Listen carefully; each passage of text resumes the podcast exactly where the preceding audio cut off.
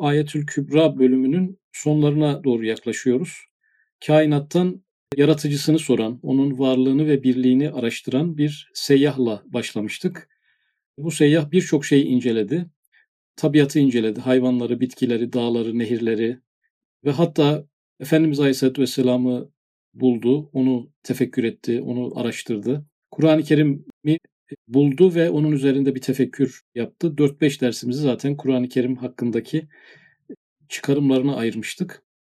Kur'an-ı Kerim'den sonraki bölüm elbette herhalde önemli bir bölüm olsa gerek. Çünkü mertebeler artarak ilerliyordu.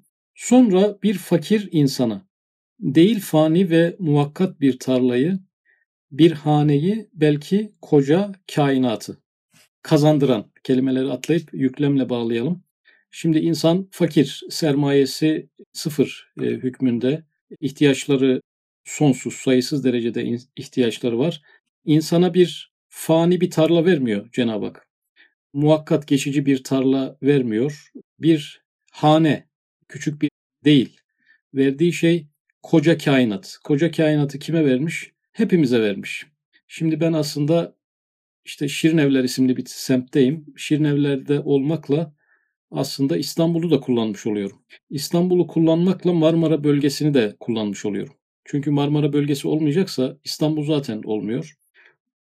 Marmara bölgesini kullanmakla aslında Türkiye'yi kullanmış oluyorum. Çünkü Türkiye yoksa Marmara bölgesinden bahsedilemez. Ben Türkiye'yi kullanmakla dünyanın tamamını kullanıyorum. Dünyanın bir parçasını değil, dünyanın dönüşünden, hareketlerinden, güneş etrafındaki ve kendi etrafındaki hareketlerden bölüştürülerek, pay edilerek değil, tamamen istifade ediyorum. Bana düşen kısmından değil, tamamından istifade ediyorum. Dünyadan istifade etmekle aslında güneş sisteminden de istifade ediyorum. Çünkü güneş sistemi olmasaydı dünyanın bir anlamı kalmayacaktı. Dolayısıyla bana bütün güneş sistemi verilmiş demektir.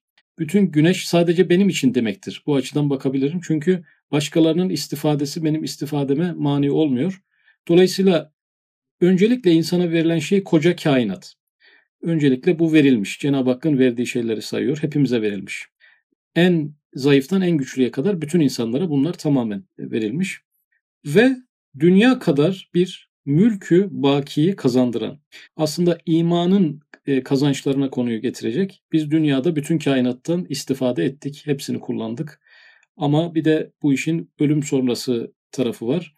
Dünya kadar bir mülkü baki. Biz imanı elde ederek bu dünyadan göçersek dünya kadar bir mülkü baki, ebedi bir mülk ama dünya kadar. Neden dünya kadar? Bu cennete en son giren kişinin en az dünya kadar bir mülk kendisine verileceğiyle alakalı hadis rivayetine bir atıf var gibi görünüyor. E, en aşağısını ele almış. Yani en zayıf imanlı kişi, kalbinde zerre kadar iman olan biri bile eninde sonunda cennete girer. Cennete girdiği zaman da elde ettiği mülk en azı dünya kadardır. Dünya gezegeni kadardır ve bu verilen mülk baki bir mülktür. Herhangi bir süre sonra geri alınacak bir mülk değildir. Kazandıran ve bir fani adama ebedi bir hayatın levazımatını bulduran. Bir fani adama ebedi bir hayatın levazımatını bulduran. Ebedi bir hayat var. Ebedi bir hayatın nasıl kazanılacağıyla alakalı tekniği insan kendi bulmak zorunda kalsaydı, kendisi tefekkürüyle, fikir yürütmeleriyle kendisi elde etmeye kalksaydı olabilecek bir iş değildi bu yani. Ebedi bir mülk var ama kazanmanın yöntemini kendin bul.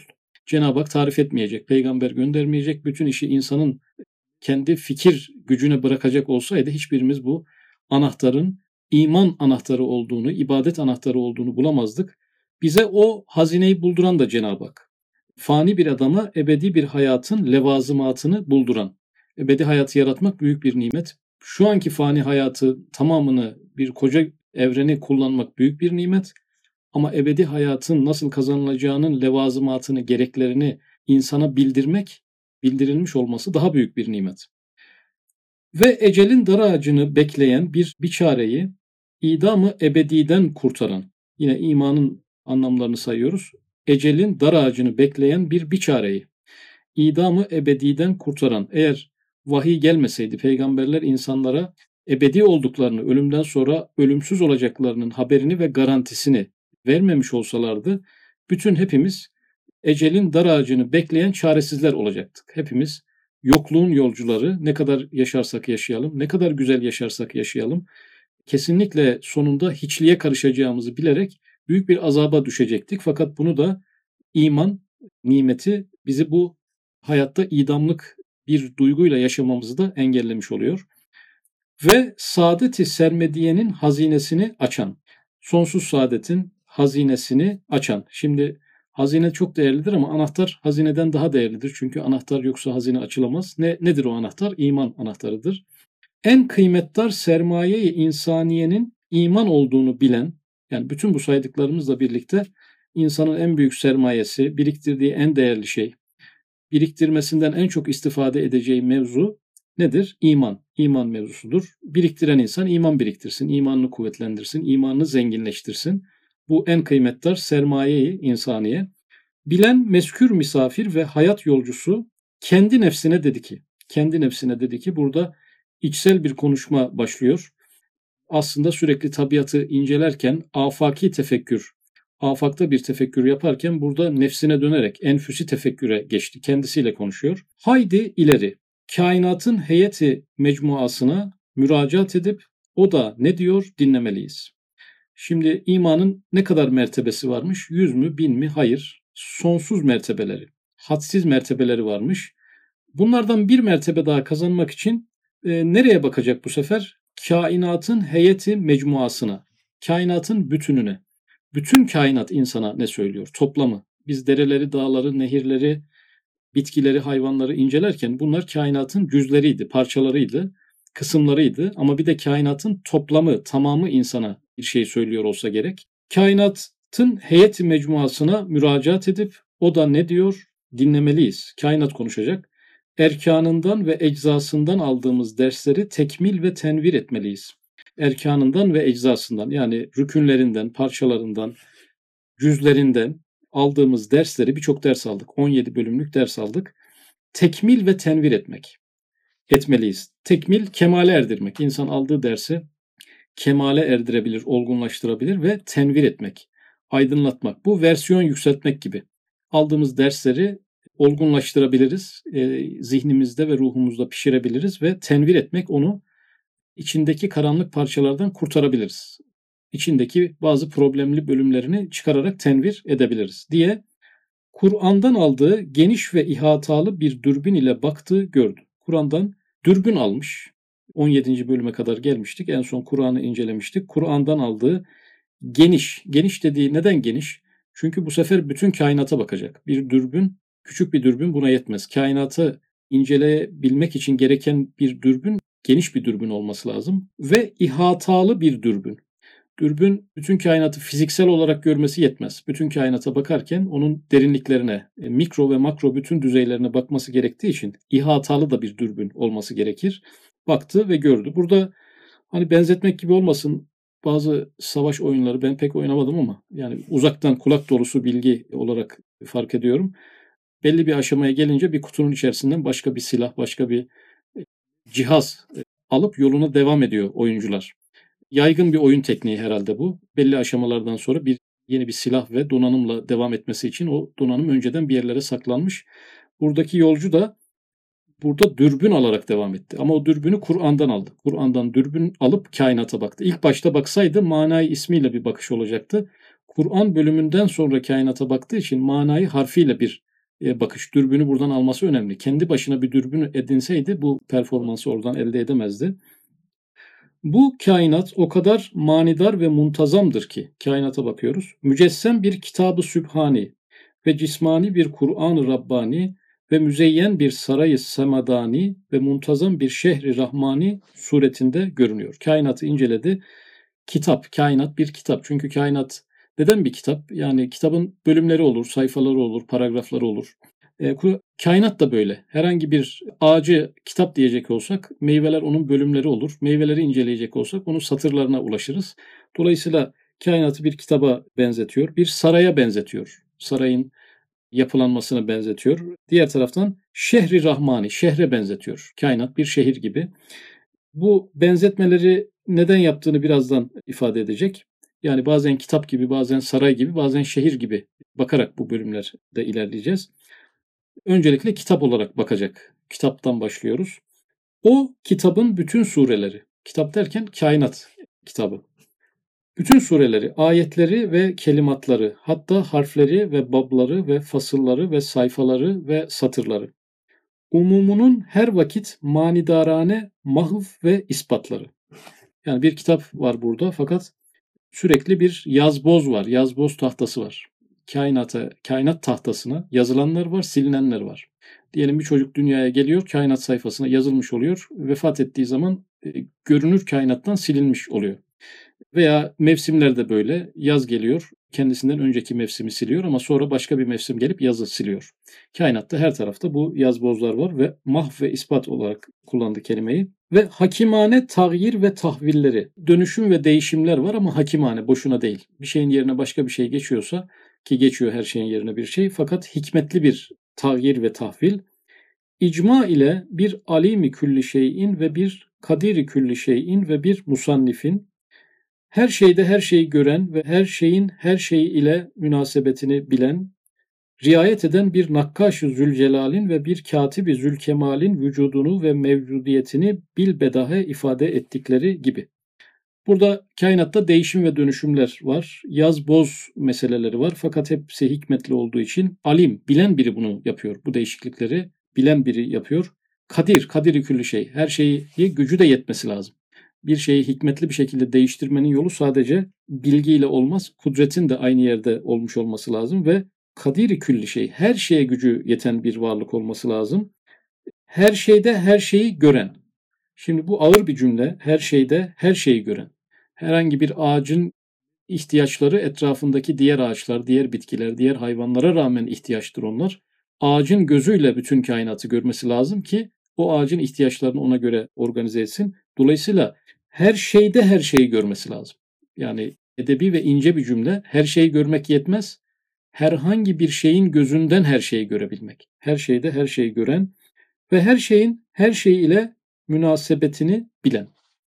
Burada da tabii yine ağır bir cümle. Kainattan herhangi bir varlığı, ormandaki herhangi bir çiçeği ele aldığımız zaman o çiçeğin etrafındaki çiçeklerle ilişkisini de bilmesi lazım. Etrafındaki ağaçlarla ilişkisini bilmesi lazım. Rüzgarla olan ilişkisini bilmesi lazım. Güneşle olan ilişkisini bilmesi lazım.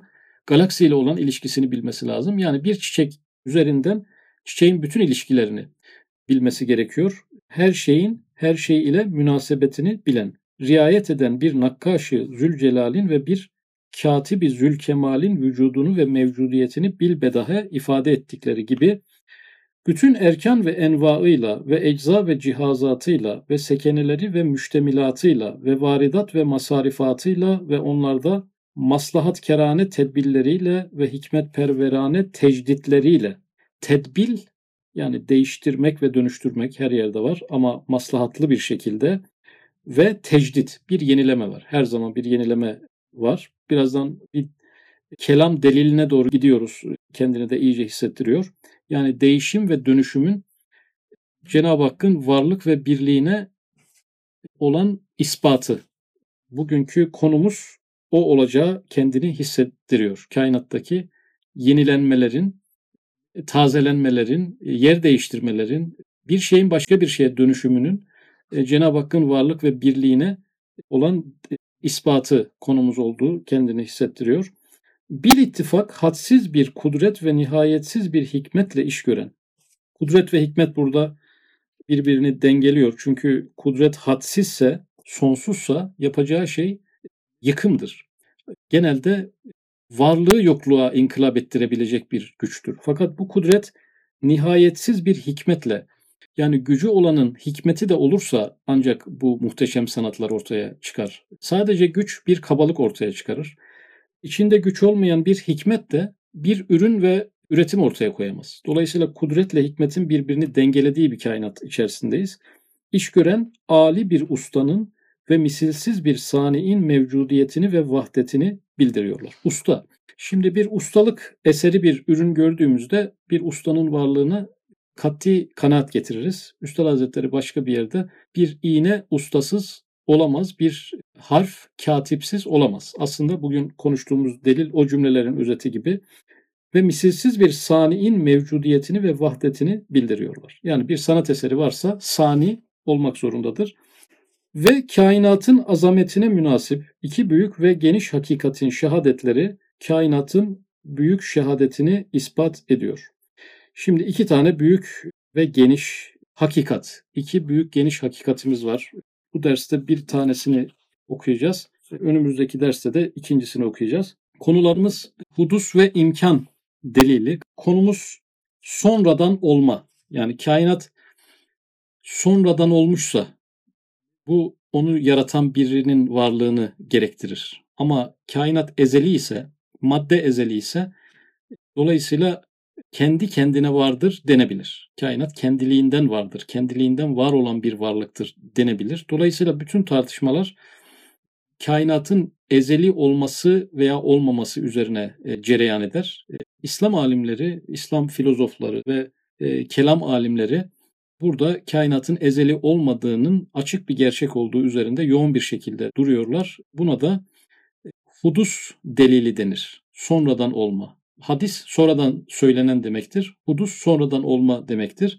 Şimdi Newton'un termodinamiğin ikinci kanunu var. Termodinamiğin ikinci kanunu tabiattaki düzen çözülmeye doğru gider. Bir gün bozulup yok olacaktır diyor. Termodinamiğin ikinci kanunu aslında maddenin ebedi olmayacağını, dolayısıyla ezeli de olmadığını, sonsuzdan beri var olmadığını ortaya koyan bir kanundur.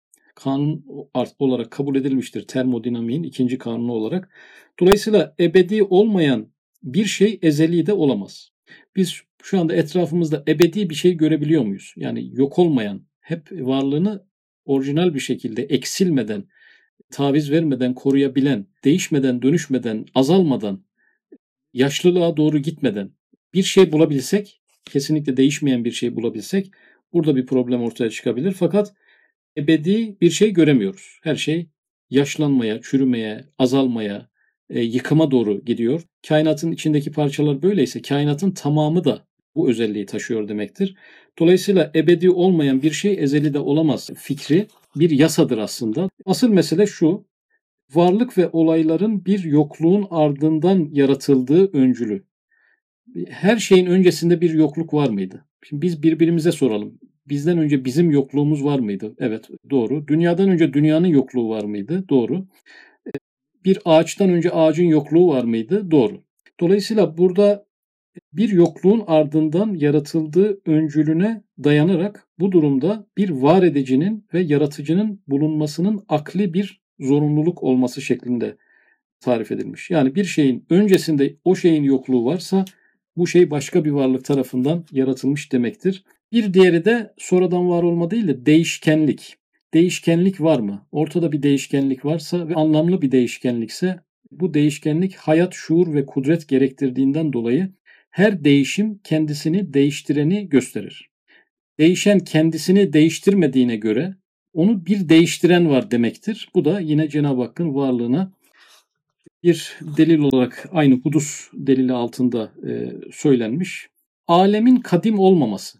Yani eğer alem kadimse e, burada yine bir problem çıkar ama alemin kadim olmaması, maddenin ezeli olmaması, bir aşamadan sonra ortaya çıkmış olması bugün evrenin yaratılış teorileri de bunu e, gösterdiğinden dolayı aslında hudus delilini bütün dünya aşağı yukarı hem bilim tarafıyla hem felsefe tarafıyla hem İslam akidesi tarafıyla kabul etmiş gibi çok radikal bir fikir grubu maddenin ezeliyetini, kainatın da ezeliyetini ifade eden bir radikal bir azınlık var yani bu noktada. Kimyada da bazı maddelerin yok olduğu, bunların yani yok oldu derken artık varlık aleminden silinmeye başlandığını, telafisiz bir şekilde silindiğini, bunların bazılarının çok hızlı bir şekilde silindiğini, bir kısmının tedrici bir şekilde yokluğa gittiğini tespit ederek aslında onlar da yine diğer maddelerin de sonunda bu hale geleceğini ifade etmişler. Yani her şeyde bir azalma, entropi kanunu örnek veriyorum. Her şey eninde sonunda bitişe doğru gider. Bu kanunlar da üst üste konduğu zaman maddenin bir ebediyeti yok. Ebediyeti olmadığı için ebediyeti olmayan bir şeyin ezeliyeti de olamaz fikrinden yola çıkarak hudus delili ortaya konmuş. Varlığın başlangıcı vardır. varlığın başlangıcı vardır fikri bizim hudus delilimizin en ana meselesi. Ebul Hasan el-Eşari de e, yine bu delili kullanmış ve şöyle bir yaklaşımı var. Gençlik, olgunluk ve ihtiyarlık evrelerini yaşayan insanın yeniden gençlik çağına dönemeyeceğini hatırlatarak kişiye hakim olan ve onu halden hale çeviren bir yapıcı ve yöneticinin mevcut olduğu sonucuna varır. Eşari Hazretleri de gençliğimize dönemeyişimiz, çocukluğumuza dönemeyişimiz ve üzerimizdeki değişimlerin bizim kararımızı olmayışı ve hep telafisiz bir noktaya doğru gidişini de yine Hudus delilinin bir örneği olarak kullanmış. Dolayısıyla Hudus delili kainatın tamamında hakimdir. Parçalarında olduğu zaten malumdur. Tamamında da hakimdir ve kainat hadis kabul edilir.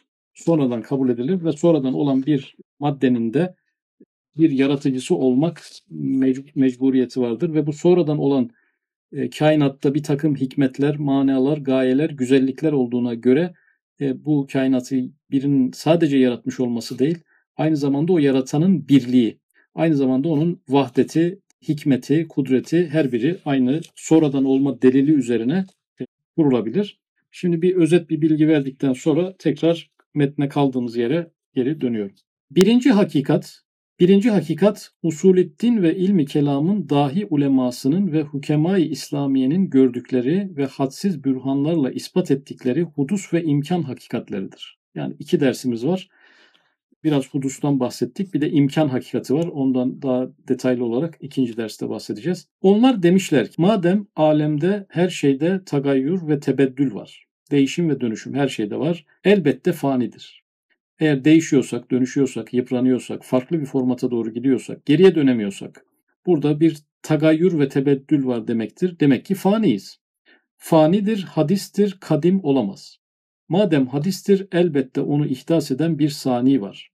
Ve madem her şeyin zatında vücudu ve ademi bir sebep bulunmazsa müsavidir. Bir şeyin varlığı ve yokluğu ortada farklı bir sebep yoksa eşittir ben var olabilirdim de olmaya da bilirdim. Bu ikisi eşittir. Kim bozmuştu bu eşitliği? Benim varlığım ve yokluğum eşitken e, bu ikisi arasında birine karar veren kimdi? Bu da imkan delili. İmkan delili ile ilgili bir özet vermiş oldu. Elbette vacip ve ezeli olamaz ve madem muhal ve batıl olan devir ve teselsül ile birbirini icat etmek mümkün olmadığı kat'i bürhanlarla ispat edilmiş. Bir de devir ve teselsül batıldır. Onu kim yarattı? Peki o yaratanı kim yarattı? O yaratanı yaratanı kim yarattı? Bu sonsuz döngüye e, sebebiyet vereceği için buna devir ve teselsül demişler. Ve bu devir ve teselsül filozoflara göre de İslam alimlerine de göre de caiz değildir. Kimileri caiz değil, kimileri batıldır demiş. Böyle bir şeyin sonsuza kadar birbirini kovalayan cümleler halinde devam etmesi mümkün değildir. Bir yerde bunun durması lazımdır. Her şeyi yaratan bir varlıkta durması lazımdır. Bu da imkan delilinin argümanlarından diğer maddesi. Birbirini icat etmek mümkün olmadığı kat'i bürhanlarla ispat edilmiş. Elbette öyle bir vacibül vücudun mevcudiyeti lazımdır ki naziri mümteni, misli muhal ve bütün madası mümkün ve masivası mahluku olacak. Bütün madası, kendisinden başka her şey mümkün. Yani vacip olmamalı. Kendisi haricinde vacip olan hiçbir varlık olmamalı. Bütün varlıklar mümkün olmalı. Mümkün ne demek? Olması ve olmamasının ikisinin de eşit olasılık içerisinde olması e, gerekir. Vacip olan varlıktaki durumsa farklıdır. O olmayınca hiçbir varlık olmayacak demektir.